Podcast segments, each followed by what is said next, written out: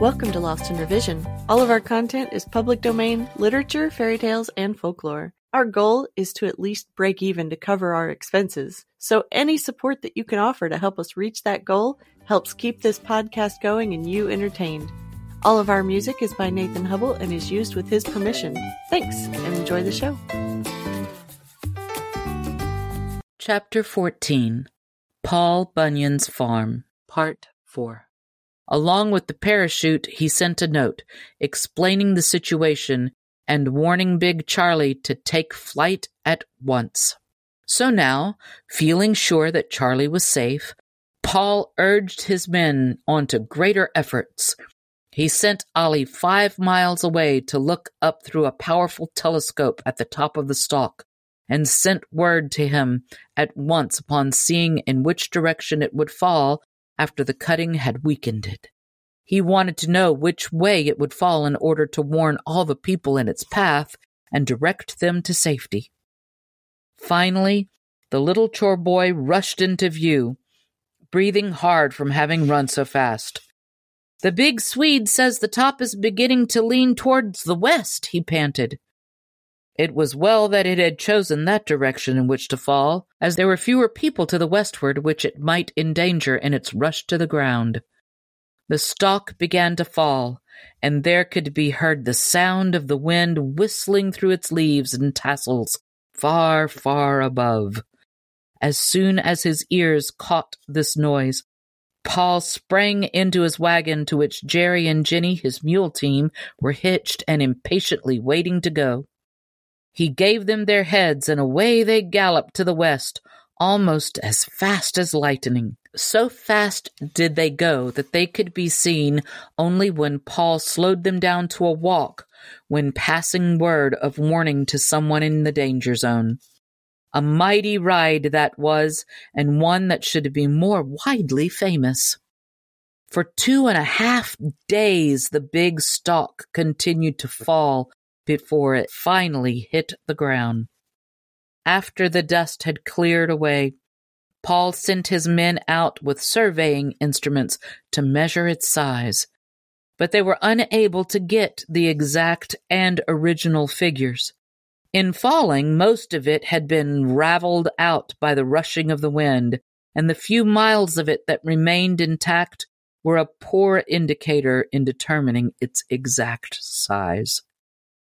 Some idea of its hugeness, however, can be had from knowing what kind of ears of corn it had on it. One ear was driven by the force of the fall right straight down into the earth. It stuck there so tight that Paul couldn't get it out even when he hitched the great blue ox to it. He brought up his mule team to help Babe pull, and when the three animals tugged away together, something just had to give way. But even then, only the cob of the ear was pulled out of the ground, leaving the grains still in the earth. It is said that the ear made a hole in the ground sixty feet across, and that the loose grains that were left after the cob was pulled out filled this to such a depth that no one ever did find out how far it went down into the earth. Luckily, none of the grains ever sprouted to make other corn stalks like their parent. Big Charlie floated with his parachute for two weeks before he finally landed, and then he came to Earth a thousand miles from where Paul's farm was.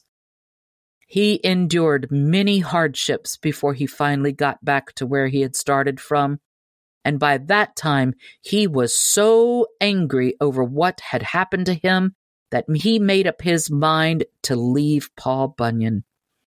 The big logger offered him a lot of inducements to stay, but he would not change his mind. His six cousins all stuck by him, and together they quit in a huff.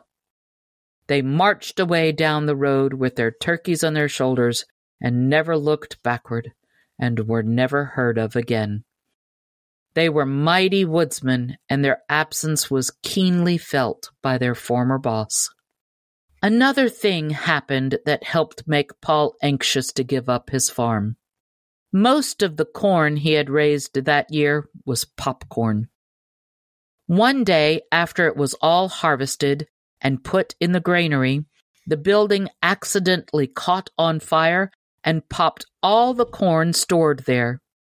The flying white grains flew all over the farm until they covered the ground three or four feet deep, or perhaps even more.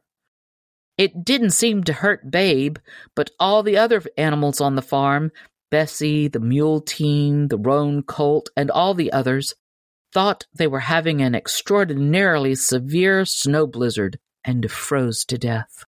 Elmer, the moose terrier, was in the house while the popping was going on, and so he was also saved. The loss of all his animals was quite a blow to Paul, and his loss disgusted him with farming.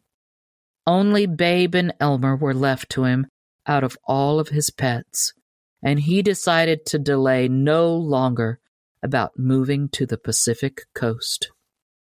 The seven axemen were lost, his farm was worn out, the timber was cut, and he was ready to hunt out a new and wilder part of the country. So, with his wife, Teeny and Jean, his son and daughter, a few of his old followers, and Babe and Elmer, he set out westward.